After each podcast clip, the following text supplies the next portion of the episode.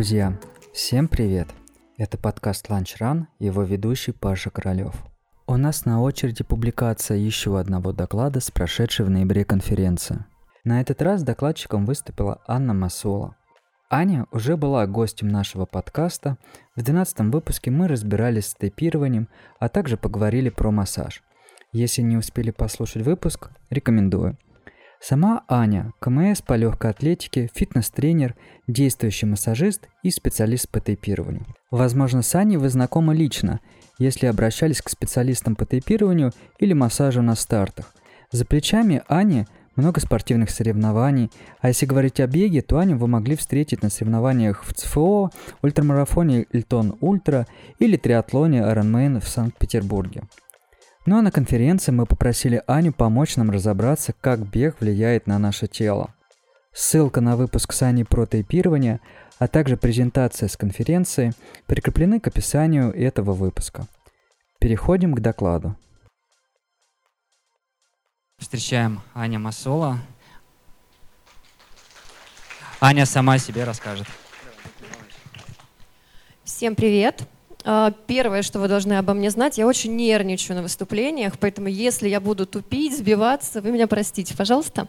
Итак, коротко обо мне. Я в прошлом профессионально занималась легкой атлетикой, кандидат мастера спорта по легкой атлетике, но так как у меня была травма колена, в... меня не допустили на защиту, и, в общем-то, так и осталось.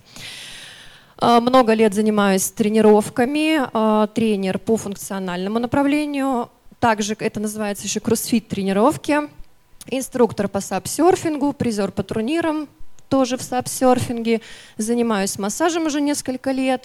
И э, к массажной теме это кинезиотепирование, биомеханика, миофициальный релиз. И сегодня я представляю компании RockTape и компании Flow, которые, в общем-то, помогают нам восстанавливаться.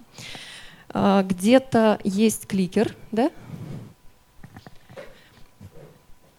Спасибо. Смотрите, сегодня мы, а, если кто-то слушал подкаст, а, в котором я рассказывала про тейпирование, про какие-то варианты восстановления. Мы долго думали, какую тему а, осветить здесь на конференции, и выбрали тему очень интересную, но мы не будем заниматься подбором кроссовок сегодня. Я расскажу, что по кроссовкам, по тому, как стаптываются у нас кроссовки, что мы можем вообще понять по тому, какая у нас техника бега, биомеханика а, именно двигательная да, в стопе и, соответственно, выше стоп, стопы голеностопный сустав, коленный сустав, тазобедренный сустав. Это, э, в общем-то, инструмент, который нам сегодня поможет. Если хотите, вы можете в процессе поглядывать на свои кроссовки, э, вспоминать беговые ваши кроссовки, которые наверняка все периодически посматриваете, и делать какие-то выводы. Если подмечаете где-то себя, э, прям не забывайте, что все, что я буду рассказывать, это, это не фантастика, это все научная, так сказать, доказательная медицина.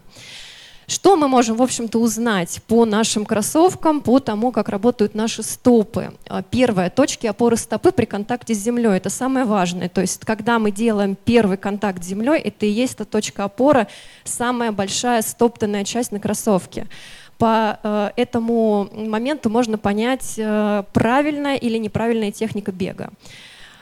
Э, разворот стопы. На что влияет разворот стопы? Соответственно, от того, в какую сторону у нас повернута стопа при беге, при ходьбе и при любой физической нагрузке, как следствие, это работоспособность голеностопного сустава, это работоспособность коленного, тазобедренного, ну и, в общем-то, все по цепочке вверх. Э, техника постановки стопы, соответственно, эффективность биомеханики стопы мы тоже разберем, почему это важно, на что влияет, и э, риски дальнейшие для суставов мышц при неправильном положении стопы в ту или иную сторону.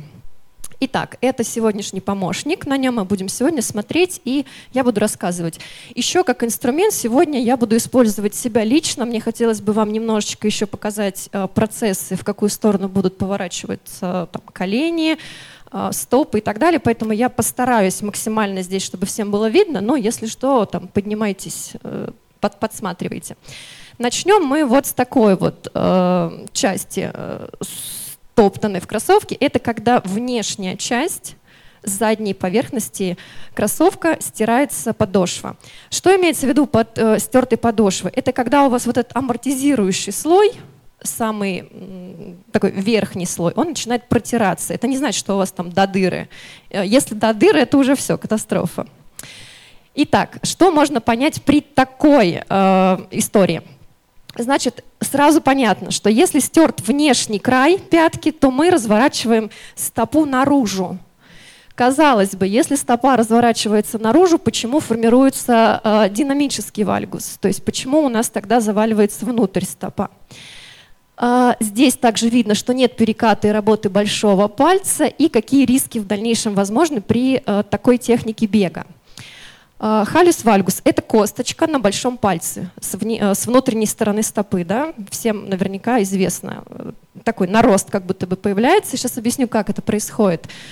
Э, появляется боль в надкостнице, передняя часть, вот здесь вот, где косточка, непонятно почему болит, потому что у нас происходит перегрузка задней большеберцовой мышцы. А, при такой технике бега у нас увеличивается нагрузка на колени, поясницу, происходит защемление в тазобедренном суставе. И э, расскажу вам немножко про перегрузку илиотибиального тракта. Э, вот илиотибиальный тракт будет использоваться во всех, э, так сказать, неправильной постановке стопы, потому что это э, находится он от середины, давайте так, чтобы всем было видно, от середины бедра, вот сюда вниз, через э, внешнюю сторону у нас идет такое жесткое сухожилие, которое проходит вот сюда ниже к колену. Соответственно, когда происходит нагрузка, а если мы бежим на пятку, мы все время бьемся, вот такое движение происходит, мы все время вот эту часть перенагружаем, и в, в местах прикрепления этого сухожилия, то есть тазобедренный сустав и э, внешняя сторона колена вот здесь начинает болеть. И иногда непонятно, почему болит. Вот здесь вероятность того, что илиотибиальный тракт, он перегружен. Э, что здесь еще важно? Э, боль в надкоснице.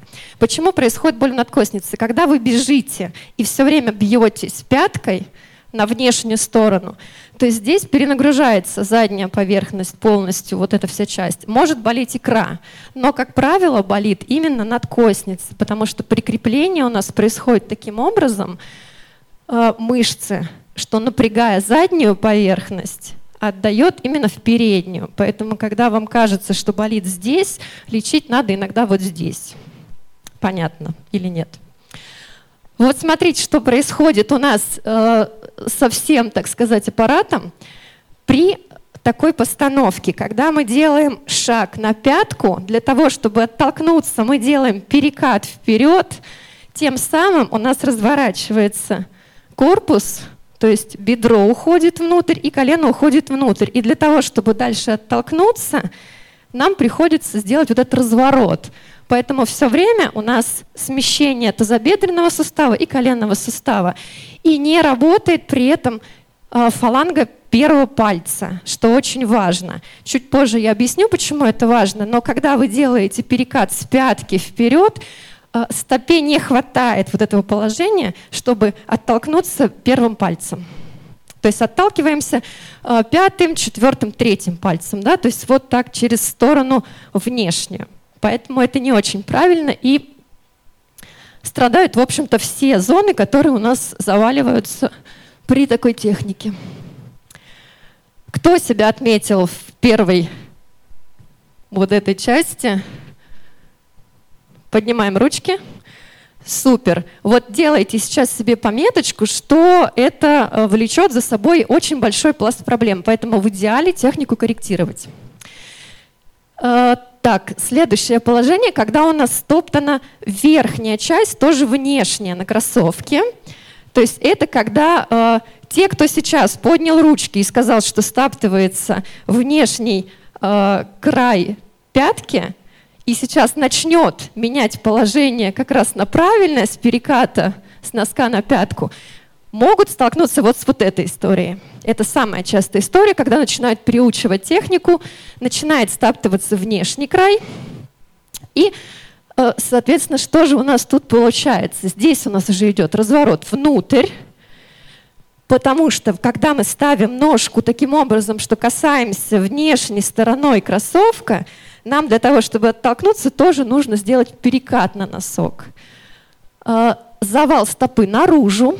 Здесь уже формируется динамический вальгус. Это когда нога в, к наружу выгибается. А, то же самое, нет э, работы большого пальца, и э, также формируется халюс вальгус, косточка начинает расти. Тоже у нас появляется боль в надкостнице по той же причине, потому что мы перезагружаем заднюю большеберцовую мышцу. И здесь у нас появляются уже тендинит, энзопатия длинной малоберцовой мышцы. Это воспалительные процессы и тот же илиотибиальный тракт. А, показываю. Смотрите. Когда мы бежим вот таким образом, то есть мы первое касание, которое происходит, мы бьемся на внешнюю сторону кроссовка. Для того, чтобы оттолкнуться, нам опять нужно сделать некий перекат. То есть мы ножку все время из внешнего положения заваливаем во внутреннее положение. На что первое приходится нагрузка. То есть мы, когда бьем на внешнюю часть, естественно, вся вот эта зона у нас перегружается, вот эта мышца. И дальше происходит какая история? Если видите, где тут кнопочка? Ой, не то. Ладно, не буду тыкать. А, а, мышца, она прикрепляется под первым, под плюсневой костью, да, вот здесь. Вся эта мышца. Но так как при перекате у нас не работает фаланга первого большого пальца, как раз происходит атрофия и начинает болеть эта зона. Не часто, но такое бывает. И вся эта мышца начинает ныть. Знаете, такое вот постоянно ноющее, как зубная боль. Непонятно почему, и все время хочется ее растирать. Это вот про это, потому что происходит перегрузка этой мышцы. И вот здесь вот, вот в этой области часто появляется такое перманентное, постоянное э, как будто бы воспаление, то есть опухшая вот эта зона, и даже сеточка появляется, немножко кровяная такая. Это говорит о том, что у вас эта мышца перегружена, как раз потому что техника бега неправильная. Вы все время бьетесь на внешнюю сторону, не делаете перекат на э, передний палец, и полноценно стопа не работает. Кто себя вот в такой технике отметил? Есть такие? Вот нужно учесть, что для того, чтобы вот это все избежать, откорректировать положение стопы, э, помочь себе тоже можно э, классическими инструментами. Это стельки ортопедические, может быть здесь коррекция тейпом, э, массаж, что еще? Ну, в общем-то, это уже будет процесс восстановления, но первое, на что обратить внимание, это на постановку стопы при беге, даже при шаге изначально. Дальше, когда перекатываемся мы уже с внешней стороны и начинаем биться передней вот этой частью, здесь э, такой, знаете, бег немножко как будто бы вот как Чаплин бегал в фильмах, если помните, бьешься здесь вот внутренней частью э, кроссовка. И здесь точно уже нет правильного переката, потому что из такого положения, когда стопа развернута все время к наружу, формируется не только халюс вальгус, здесь уже происходит какая история? Помимо того, что косточка растет, еще и к э, первый пальчик, фаланга первого пальца начинает заворачиваться. Если у кого-то сейчас э, есть такая история, кто точно знает, что это про него, э, понаблюдайте. Первый палец начинает к, ко всем остальным складываться как будто бы. Почему? Потому что при такой технике бега, опять же, фаланга не работает первого большого пальца и начинает заворачиваться пальчик для того, чтобы это компенсировать. Здесь э, происходит что, что, что мы здесь можем увидеть? Соответственно, разворот, как я уже сказала, динамический вальгус формируется 100% при такой технике бега. Опять же, нет переката. Про халюс вальгус мы тоже с вами поговорили. И все то же самое, что было в прошлый раз, но тут у нас добавляется э, такой синдром, как скрученное полотенце колена. Смотрите, когда техника похожа вот на такую вот ходьбу, что происходит? Для того, чтобы из этого положения сделать толчок, нам приходится вот в такое положение разворачивать свой таз и колено. Что происходит с коленом? Оно как будто бы вот выкручивается. И очень сильно здесь страдают мениски, потому что когда у нас э, длительное какое-то время, все время вот в это вот разворот, вскручивание, мы вгоняем свое колено, то, естественно, оно даст о себе знать, вопрос просто времени. Вот о чем я говорю, да, все время заваливается и стопа внутрь, и колено уходит внутрь, и тазобедренный сустав. То есть из такого положения, понятное дело, уже правильно работать э, весь мышечный корсет не будет. Носочек. Что такое, когда стерт носочек? Это бег, э, смотрите, когда полусогнутые. То есть все время бьешься носком. При таком беге точно нет полного распрямления стопы, то есть переката с носка на пятку уже не происходит, потому что здесь бег происходит на таких, на полусогнутых, все время колено полусогнуто, все время тазобедренный сустав до конца не разгибается, происходит большая нагрузка на поясницу по этой же причине. И очень сильно мы убиваем свои колени. Мы каждый раз при таком шаге бьем себе в колено. Здесь самый большой список всевозможных заболеваний. А, Пателоферморальный синдром воспаления, тендинит воспаления, а, подвздошно-поясничная мышца тоже начинает ныть, воспаляться.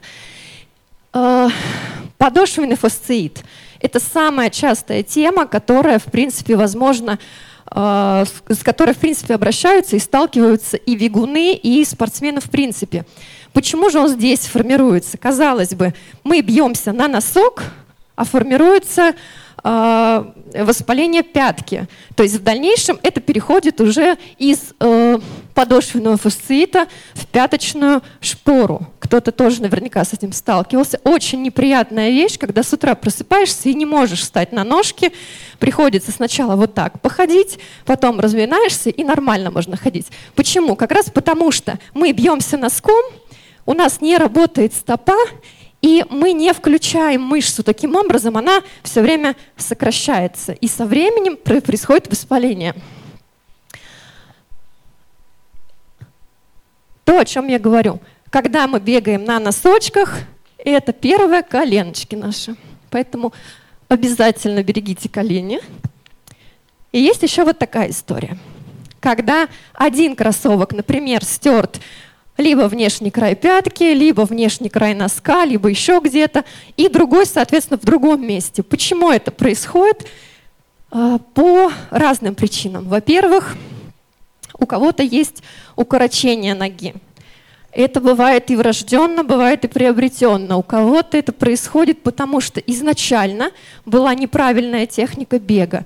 Иногда это происходит, потому что, например, кто-то бежит 100 километров сегодня рекомендованных, и в какой-то момент у неподготовленного спортсмена начинает болеть бок.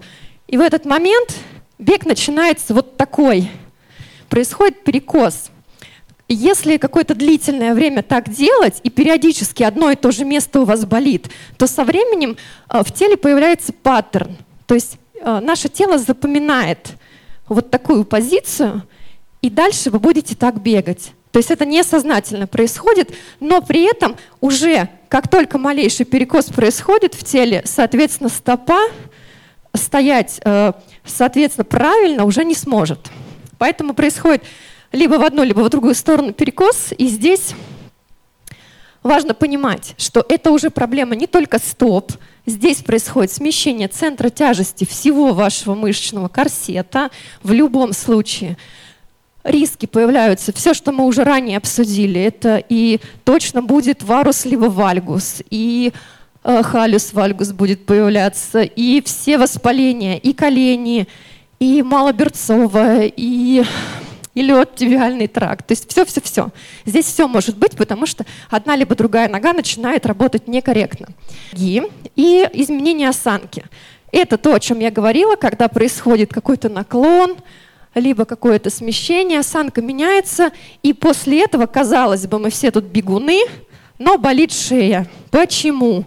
Или мы бегуны, но болит спина. Почему? Или там я бегу, а у меня вообще отдает в плечо. Почему? Вот поэтому. Потому что мы все-таки единый такой цельный организм, и нужно учитывать э, положение стоп. Вот как ни странно, все начинается с фундамента. Если с фундаментом проблемы, то и в голове будут проблемы. Перегрузка мышц одной ноги. Естественно, если у нас какой-то перекос на одну либо другую сторону, то одна нога всегда будет работать чуть-чуть сильнее.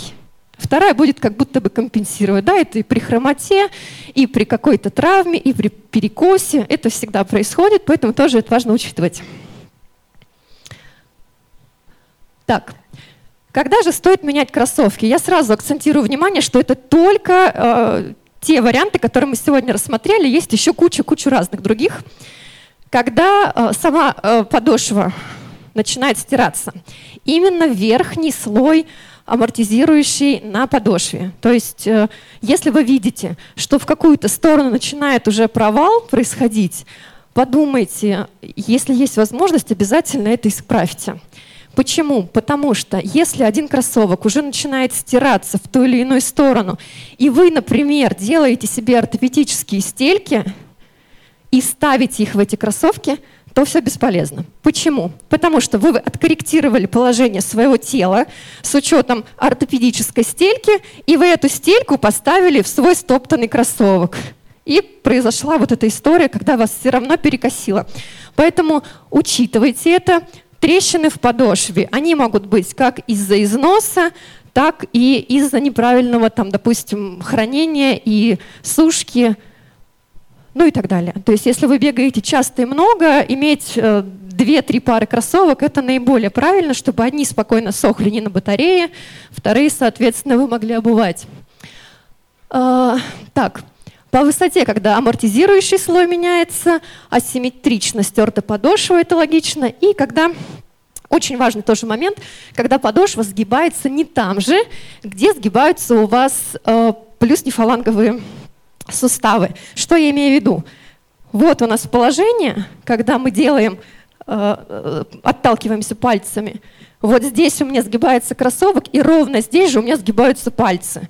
Если одно не коррелируется с другим, то есть пальцы в одном месте сгибаются, а кроссовок в другом. Все, вам точно эти кроссовки не подходят, потому что вы все время либо перегружаете свою стопу, потому что кроссовок вам не дает полноценному вот этому движению, либо наоборот вы не включаете ту или иную мышцу.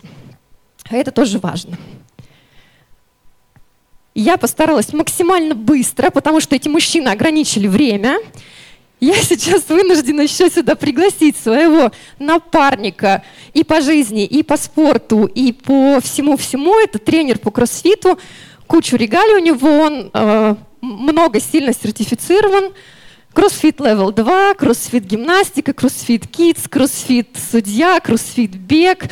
Тоже массажист, сертифицирован тоже всевозможным. Все, что поместилось, мы сюда указали. Евгений Моссула.